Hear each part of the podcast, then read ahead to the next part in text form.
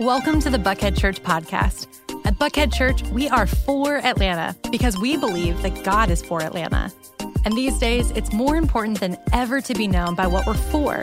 And we hope this podcast helps you in your life and faith. We want to help you find greater hope with fewer regrets because we are for you. If it's your first time with us, head over to buckheadchurch.org slash new so we can meet you and send you a free For Atlanta gift on us. If you're not already receiving weekly emails from us, make sure to head to our website, scroll to the bottom, click Stay Informed, and sign up today. The best way to keep up with everything going on is to follow us on social media, subscribe to our YouTube channel, and download our free Buckhead Church app. But most importantly, I hope the following episode inspires you to take the next step forward in your faith journey this week. Enjoy. Well, about nine years ago uh, this month, and the reason I know it was nine years ago this month is because our youngest child uh, is turning uh, nine this week. And as we were preparing to have our fourth child, uh, my wife and I were relooking at our life insurance and decided we were going to up our life insurance policy. Anybody ever do this? I don't know if you've done this before, but you add additional kids, you up the life insurance policy. It's interesting. We didn't up her life insurance policy. We just upped my life insurance policy. So I'm not sure what that's about, but um, we, I had to go, as you know, you, you go and you have a, a, a routine physical to get to get your life insurance policy so that the insurance company uh, can figure out. And, and the insurance company came back to me and said, Hey, did you know you have high cholesterol?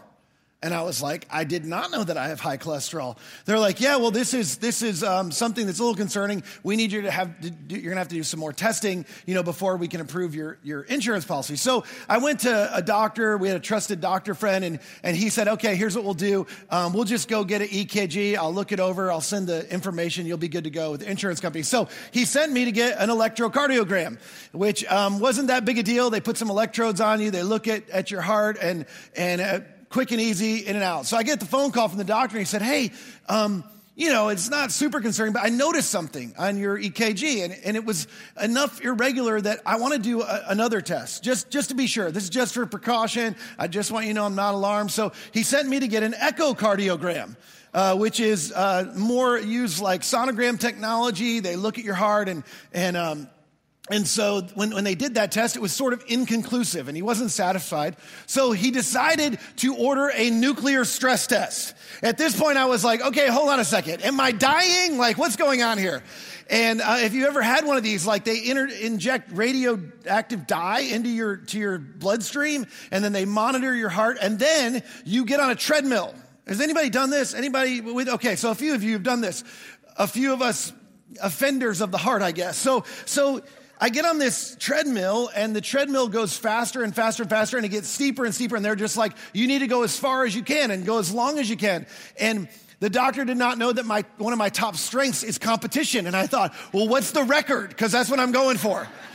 And so I went as hard as I could. And, and at one point I had the thought of, um, if I'm not dying from heart disease, I'm going to die from this stress test. And so I went and went and, and, and Turns out I passed because there was nothing major and, and it was just primarily genetic and they put me on some, some cholesterol medicine. But you, you, some of you have, have taken these tests. Some of you have had more extensive tests. You've had angiograms, MRIs, CT scans. All of these things are designed to evaluate and monitor the physical, physical condition of our heart. And the, and the advancement in medicine is amazing. Um, and, and the goal of the test, by the way, is to surface and address uh, any issues um, that might be there so that you don't experience more serious problems, which is, which is why they do the test. But here's my question, and this is the question I want to deal with for the next couple of weeks. What about the emotional or spiritual condition of your heart? I mean, we have all sorts of, of sophisticated tests that tell us the physical condition of our heart. But what are the sort of tests? What are the things that you do to monitor on a regular basis the emotional or spiritual health of your heart? And, and some of you guys, I, I know you're going to push back and be like, this seems soft and squishy. And are we really going to talk about our feelings for the next several weeks? But this is really important. In fact, it's so important that Solomon, the wisest man, uh, the, the scriptures tell us, the wisest man who ever lived, this is what he said. He said, above all else, in, in priority, when it comes to you and your life, above all else, guard your heart, for everything you do flows from it. Everything you do flows from your heart. Your, your, your translation might say, For the heart is the wellspring of life. The, the, the original Hebrew language has this, this idea that there's a source or this spring that, that flows out of your heart. And what, what comes out of your heart spills over into your thoughts and your beliefs and your words and your actions. And if you're not careful, it can impact your relational, professional and personal life downstream. The, the, this stream, this spring flows into a stream, and if the stream is toxic and the, the stream gets contaminated, contaminated, everything downstream gets affected by that. Because in the scriptures, heart, when it comes to your heart, we're not just talking about your feelings. Uh, your heart is functionally the command center of your life. It's the command center of your soul. This is the idea of the inner man or the inner woman. This is who you really are. It's at the core uh, of what everything else in your life emanates from. The idea of your heart. It's inclusive of your mind and of your will and of your, your feelings and your emotions. And, and psychologists, by the way, they talk a lot about this. And specifically, you know, when we talk about heart issues in the scriptures, and that's what we're going to talk about for the next couple of weeks. When, when we talk about heart issues, in psychology, they use different terminology related to this. In, in psychology, and some of you who are psychology professors, I'm going to significantly overgeneralize this, but, but the, the, the the, the idea is that you're experiencing some internal dissonance.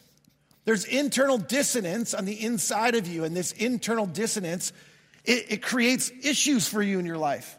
It, it, it causes things um, to be affected in your life. And, and, under ordinary conditions, people that are experiencing internal dissonance with, without, um, without anything extraordinary or, or acute or severe happening in their life, um, eh, they have a hard time expressing themselves clearly. They can be avoidant or defensive or dismissive or, or live in denial.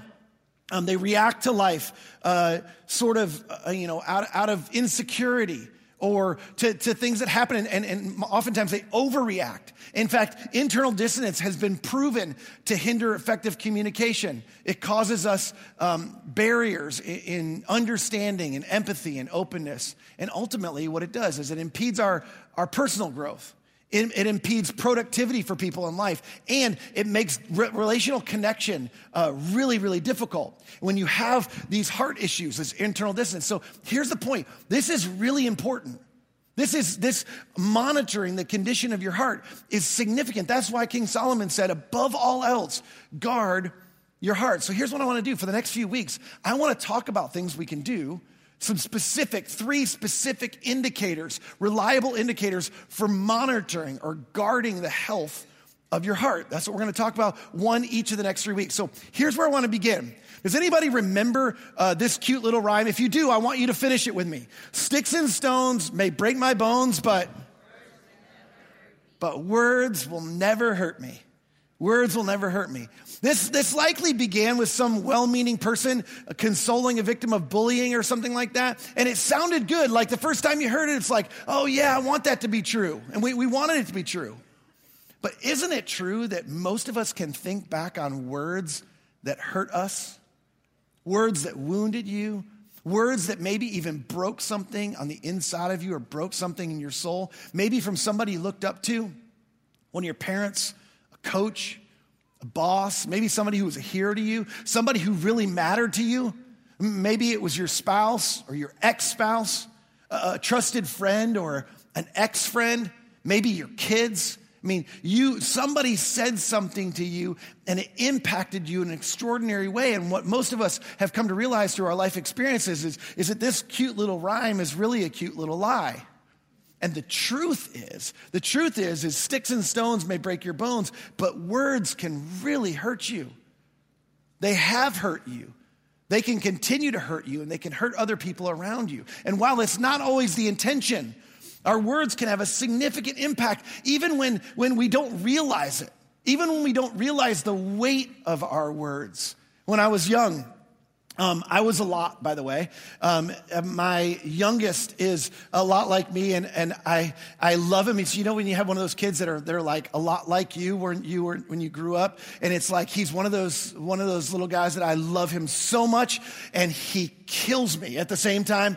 And um, and my mom is so grateful that I have him because um, it's paying me back for all the things that I did to her. So, so growing up, I was a lot, and I, you know, if if the proper order of things is uh, ready, aim, fire. I was fire, ready, aim. Like I was even firing before I was ready. And on one specific occasion, um, I made a mess. Like I made a huge mess that was significant that um, I was not going to be able to clean up my own. It was just something my parents were going to have to step in and clean up. And I remember when it happened, we were all together as a family. And I remember when it happened, my dad, he blurted out, he looked right at me, he blurted out, he's, Joel, you're so impulsive.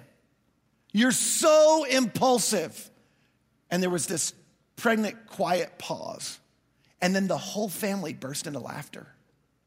And, and, and, I, and I remember in the moment, it was sort of like we glazed over it like it was this really funny thing, but something got lodged in my, my heart. In fact, it continued to be a, a running family joke for a long time. And, and nobody, I don't think anybody meant it maliciously. And, and, and it would come back up. And, and I never spoke about how it really bothered me on the inside. And then I remember in my late 20s, in, in leadership. I remember being paralyzed and I could not figure out why I had such a difficult time making decisions. And I was talking with a coach, like a, a, a, a leadership coach. And uh, she and I were talking about uh, some of the things and experiences we had that, that paralyze us from in, in, leadership. And I remembered this story. And I remember telling her the story. And, and, and I remember that this was something that caused me to to question my own intuition. I'm a feeler and, and I lead intuitively. And so often um, I, I, was paralyzed in terms of my leadership, in terms of, of thinking, you know, what if I'm just being impulsive? And, and I had a difficult tr- time trusting myself. I mean, words can be powerful. Some of you, you have your own stories, you have your own examples. You, you have some things that you call back from time to time that affect you or paralyze you or continue to hurt you.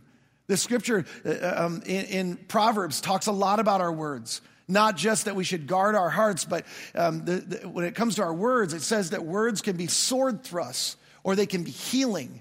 And words can, can turn away wrath or they can stir up anger.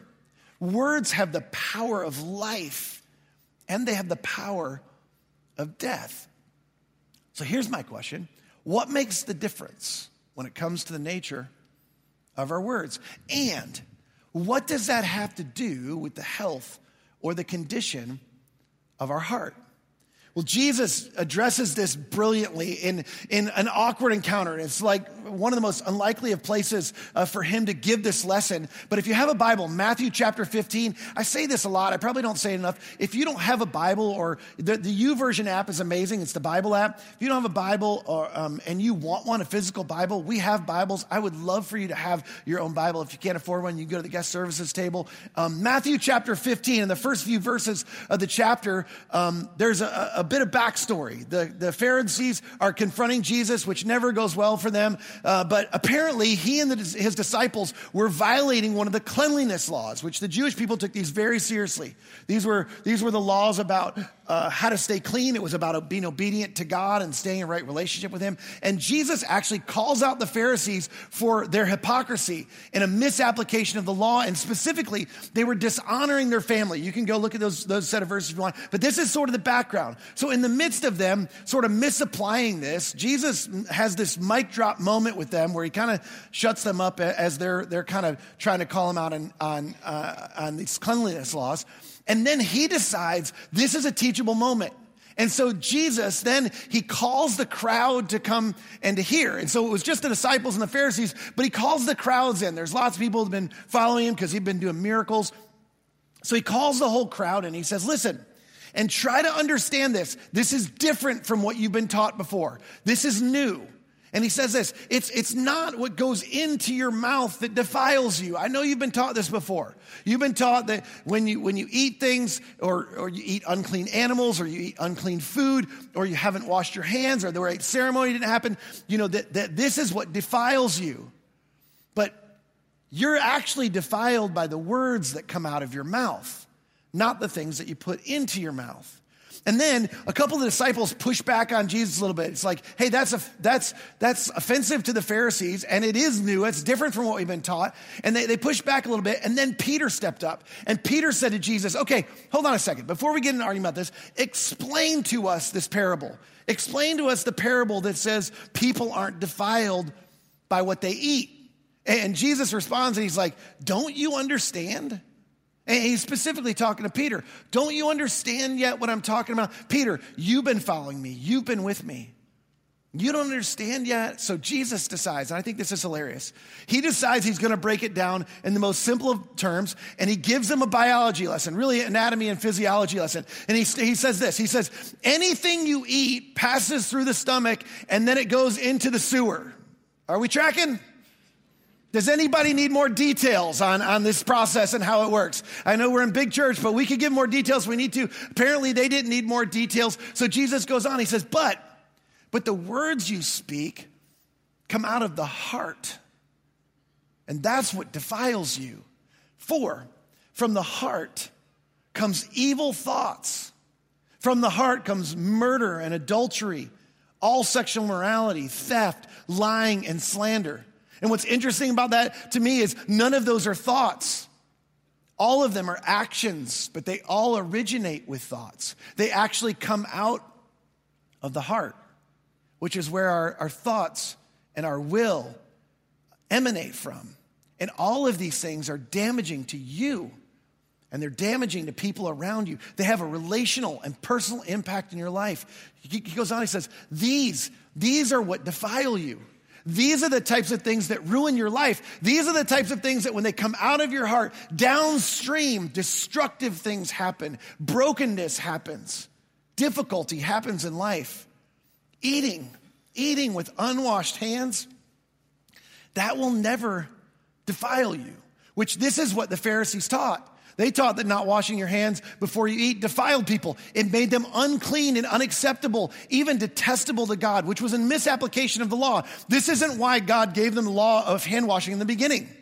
It, it, they, it, it, was, it was completely opposite of this. God gave them a different law. One of the things that's interesting about this is, is the CDC. Do you remember this during the pan, pandemic? Um, during COVID, um, the CDC came out and made this declaration. The most important thing you can do to mitigate the risk of spreading or being affected by the COVID 19 virus uh, was to wash your hands.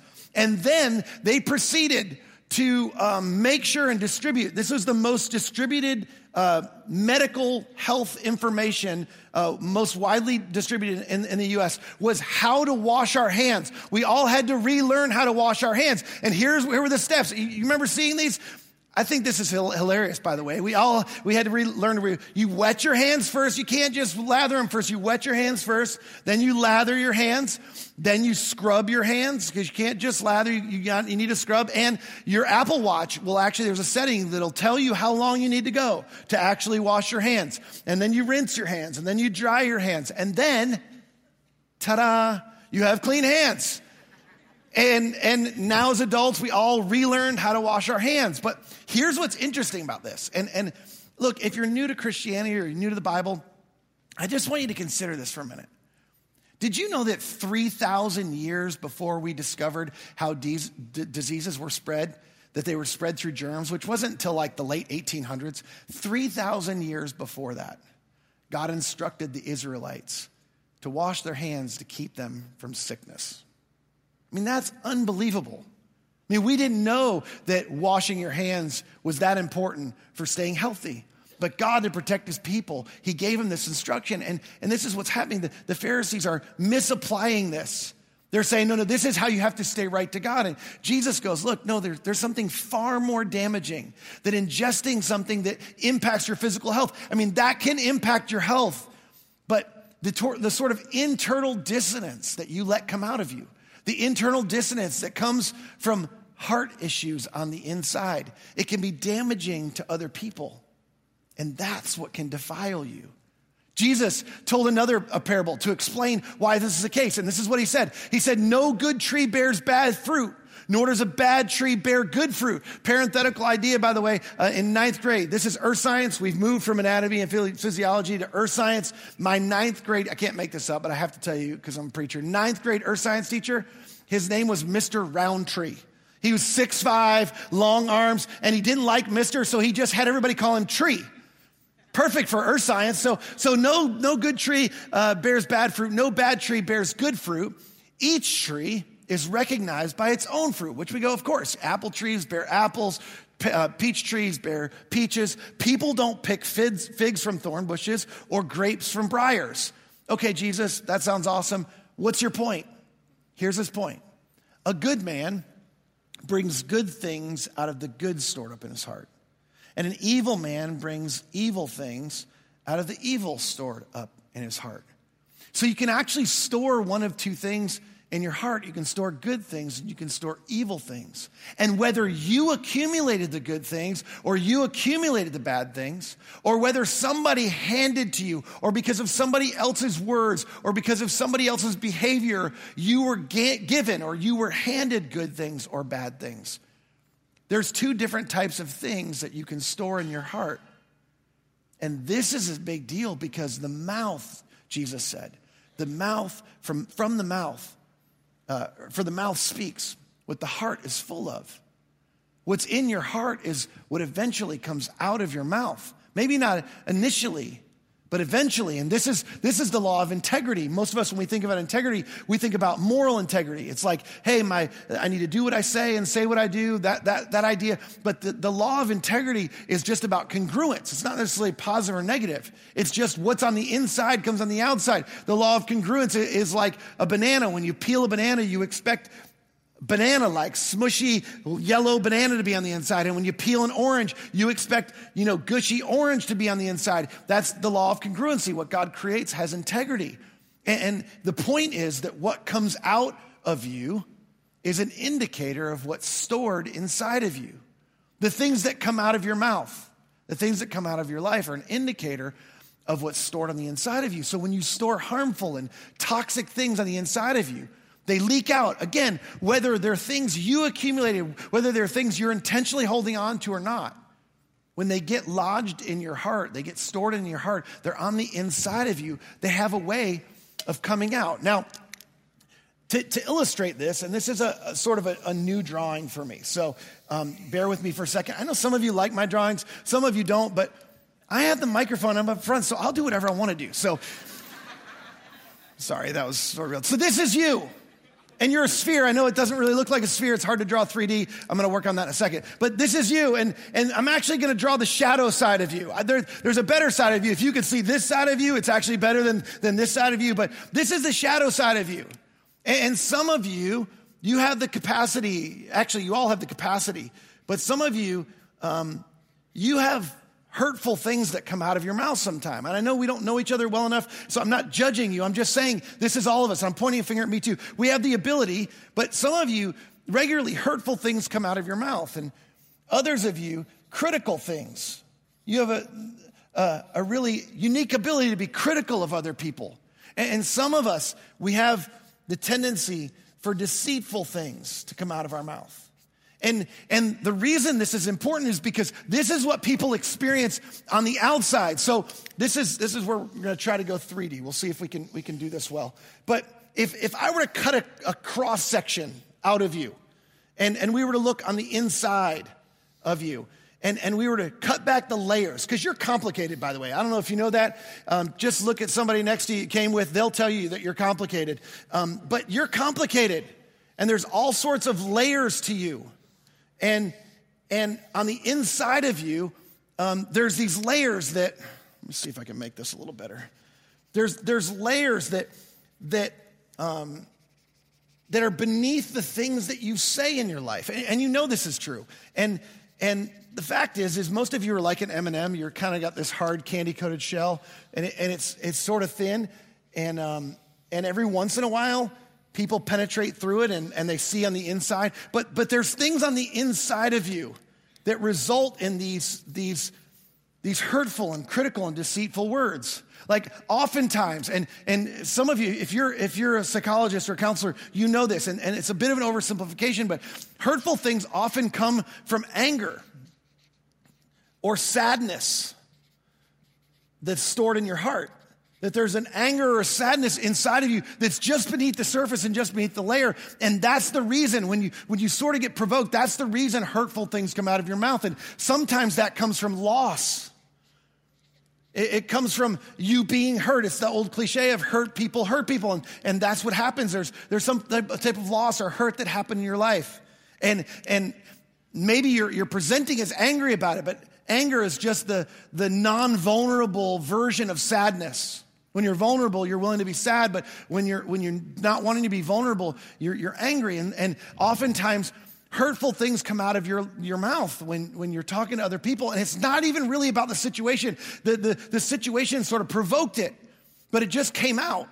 And sometimes you're not even sure where it came from, but, but you act, you, you, you, um, you act or you overreact or you say things and people are like, wow, what, what got into them? You, you've seen this happen with people. And, and critical people, or critical words. Um, they oftentimes come from envy uh, or jealousy. We, we're, we're jealous of certain other people. And, and that envy or jealousy has a root as well. There, in some ways, we're discontent with, with our own lives, and, and there's a discontentment that gets lodged in our heart, and it leads to envy and jealousy of what other people have and what other people get to do. And that causes us to be critical of other people out of our own insecurity. And then, and then there's deceitful words, and oftentimes this comes from shame.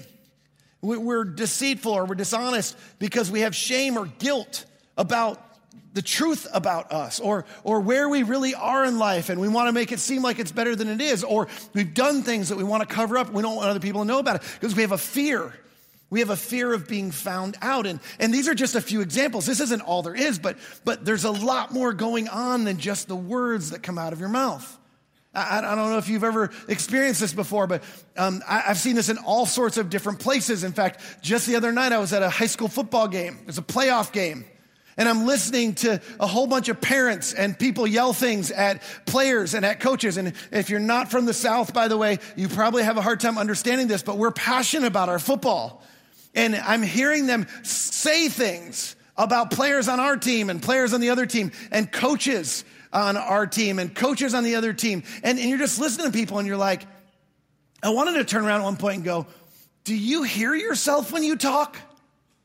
Like I, and I and I stole this line. It's one of my favorite lines from a movie called Jurassic World. Chris Pratt. I, I, love Chris Pratt. But in the movie, there's this guy going off about something insane about using raptors to fight a war, and and he's like, "Do you hear yourself when you talk?" And I don't know if you've ever experienced somebody before when, when they're talking, you're like, I don't think you actually hear the words that are coming out of your mouth. You're not experiencing yourself the way people around you are experiencing you. There's clearly something else going on there. And the point is this we can monitor the condition of our heart by monitoring the nature of our words. That was Jesus' point. What comes out of you is an indicator of what's stored inside of you. And when hurtful and critical and deceitful and dishonoring things come out of you, you should get curious. You need to wonder. The, the question is, what are you storing in your heart?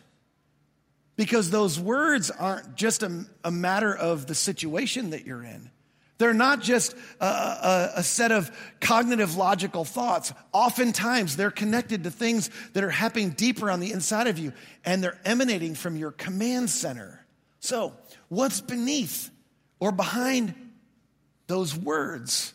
What, what's the root of where they're coming from? I had a, a counselor that when, um, and, and I probably had a thicker candy shell than, than the most people, and, and she would often pick at me all the time, like trying to get me to, to talk about more meaningful things, because I would just talk about the things that are happening and this is what's going on around me. And, and you know, she asked counselor questions like, well, how does that make you feel? And all those sort of things. What used to bother me. And then finally she provoked me enough to where I, I would have this like really honest response and really tell her what I was thinking about a situation or about somebody else or about her in some cases. And I would just blurt it out and she'd be like, she just, all she would say, she'd get, she'd, she'd get real calm and she'd just say, hmm, that sounds important. And I was like, what do you tell, what do you mean? What, what sounds important? What, what sounds important about it? She'd just say, I don't know, that sounds important. You should think about that.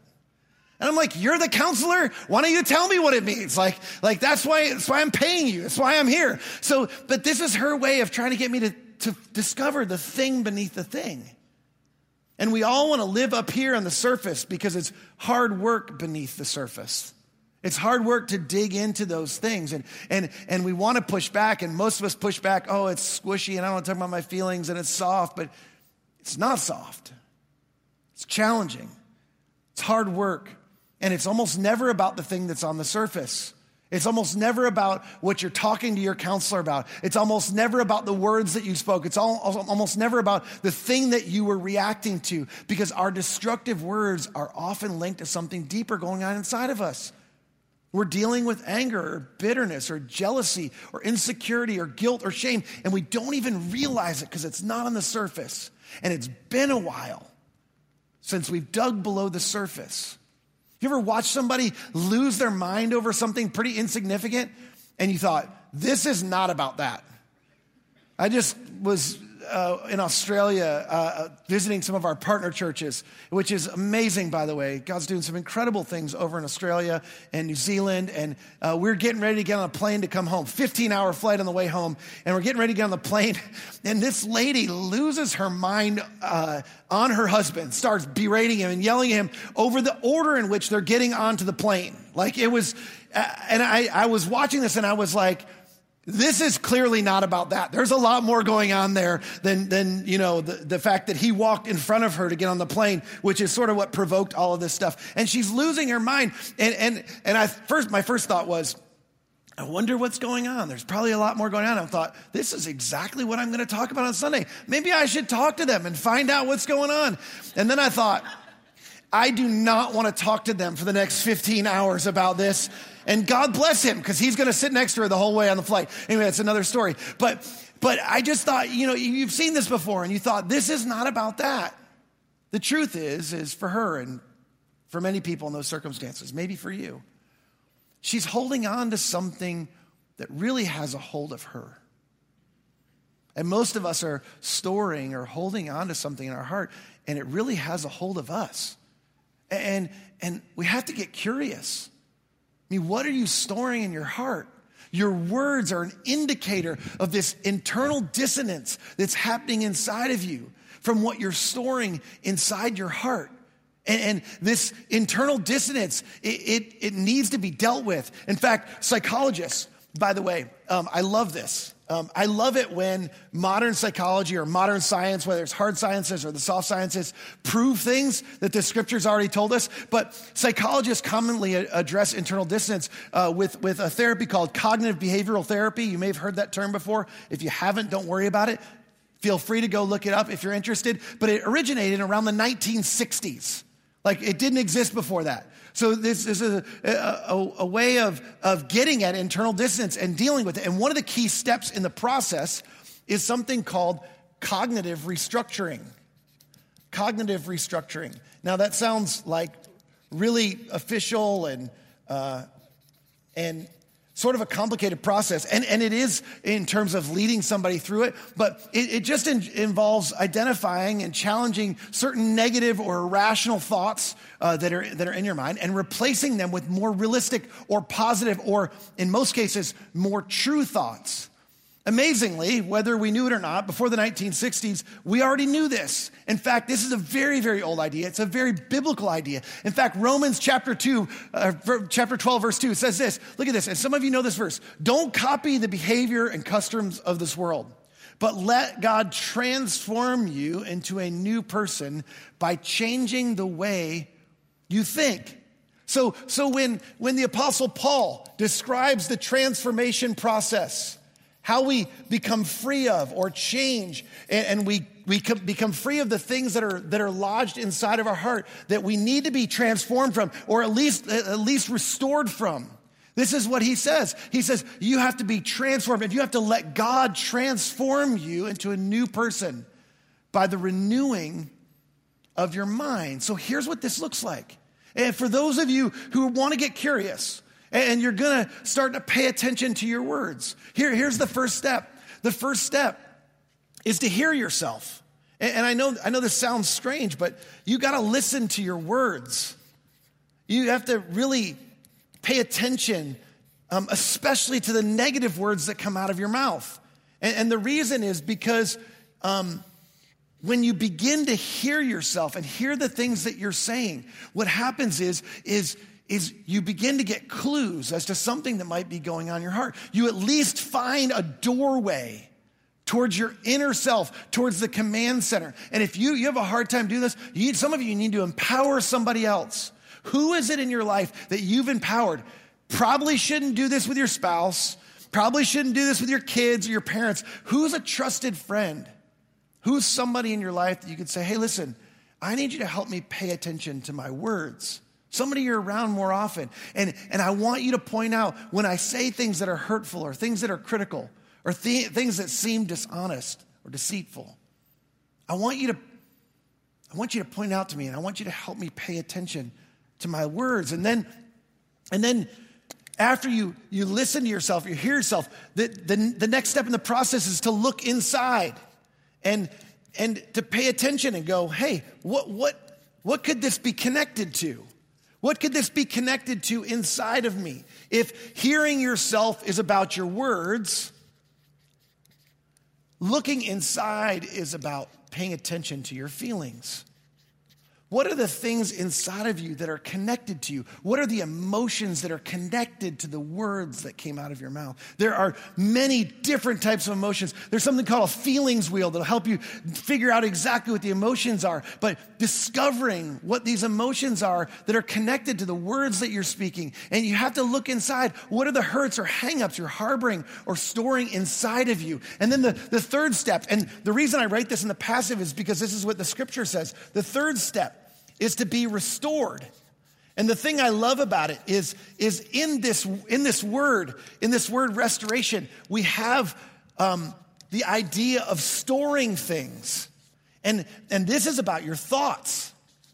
The way we're restored is by renewing our thoughts, renewing our mind, which is another translation of this scripture to be transformed by the renewing of your mind. It's the idea that there are certain thoughts that have led to feelings and those feelings have led to words and behaviors. And the way you change the way you feel and change the words and the behaviors in your life, it begins with changing the way you think. So here's my question How might God want to transform your heart?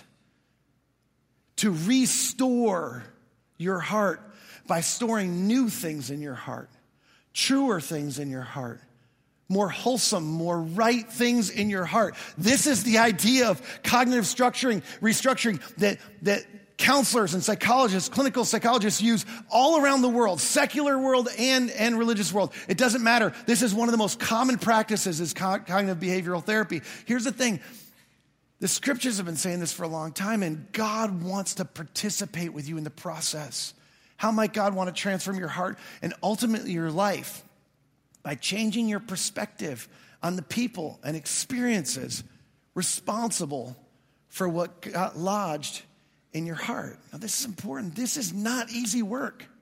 This, we push back at this, especially guys. We think, oh, that's that you just need to buckle up, you need to be more disciplined. And, and how's that working for you, by the way? It doesn't work so well because there's something in the command center of your soul that actually dictates what you do and what you say. I recently heard somebody say this that heart work is hard work. This is why we push back on it because it's difficult. Don't miss this.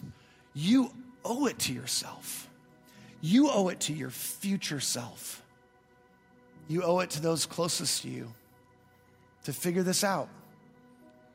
You owe it to your family owe it to your spouse, you owe it to your team, you owe it to your future because the heart's the wellspring of life. Solomon says, above all else, guard your heart, for everything you do flows from it. So maybe the most important thing you can do is discover what's you're storing in your heart. Because what you're storing inside of you will eventually flow outside of you and it'll impact your life. I told you I had got lodged in my heart this idea that I was impulsive, and in my 20s, what that looked like oftentimes was um, me being um, critical and uh, me being dismissive of other people, me being a little sarcastic and passive aggressive. I had this thing lodged in my heart, and um, some of you know this is part of my story. Um, my dad died when I was 17, and there was no chance to take it back or make up for it or apologize. I don't even think I knew when he passed away that it was a big deal in my life. Until later, it resurfaced and I was carrying it with me and realized this is something I need to deal with.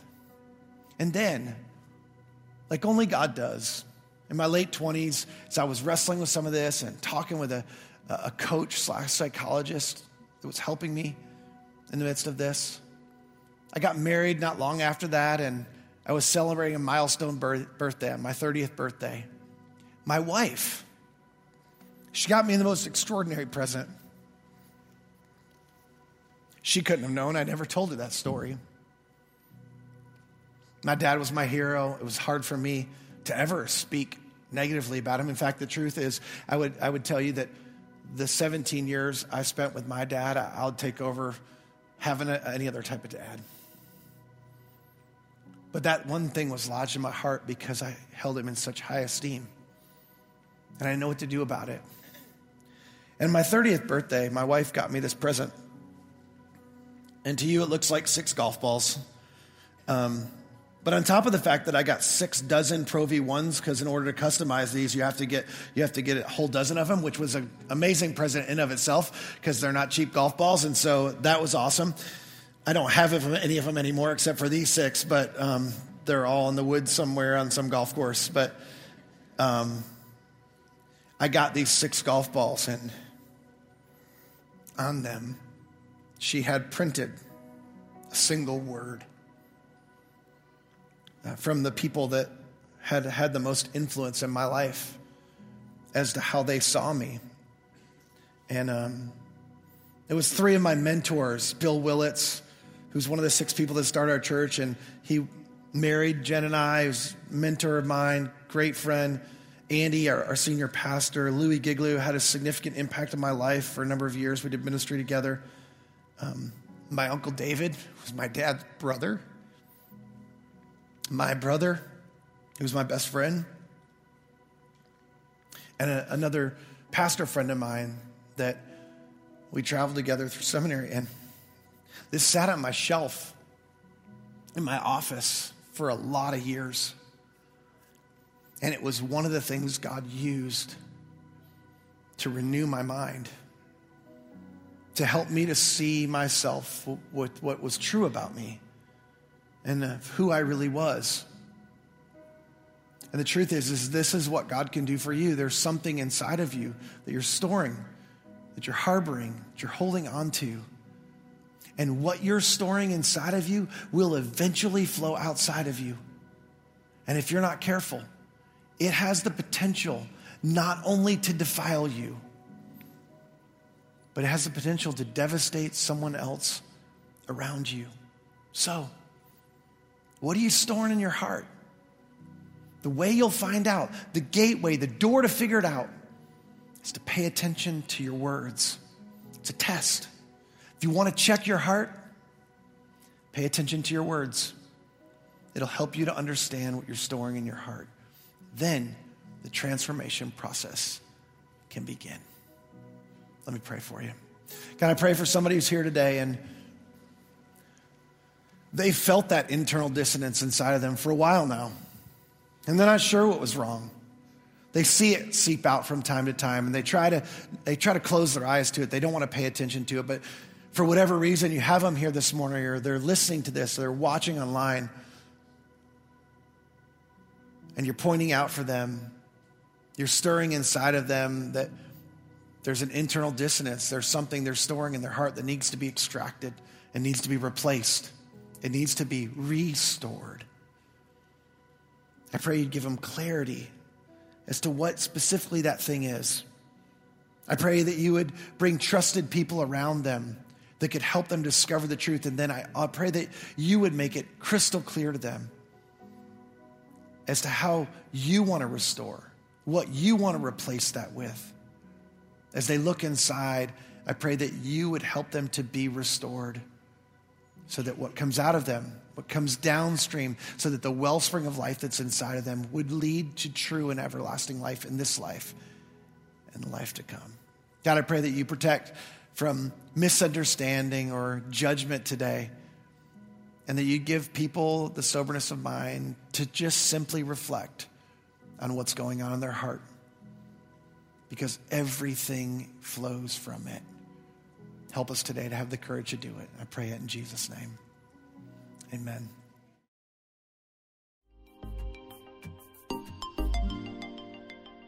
Once again, thanks for listening.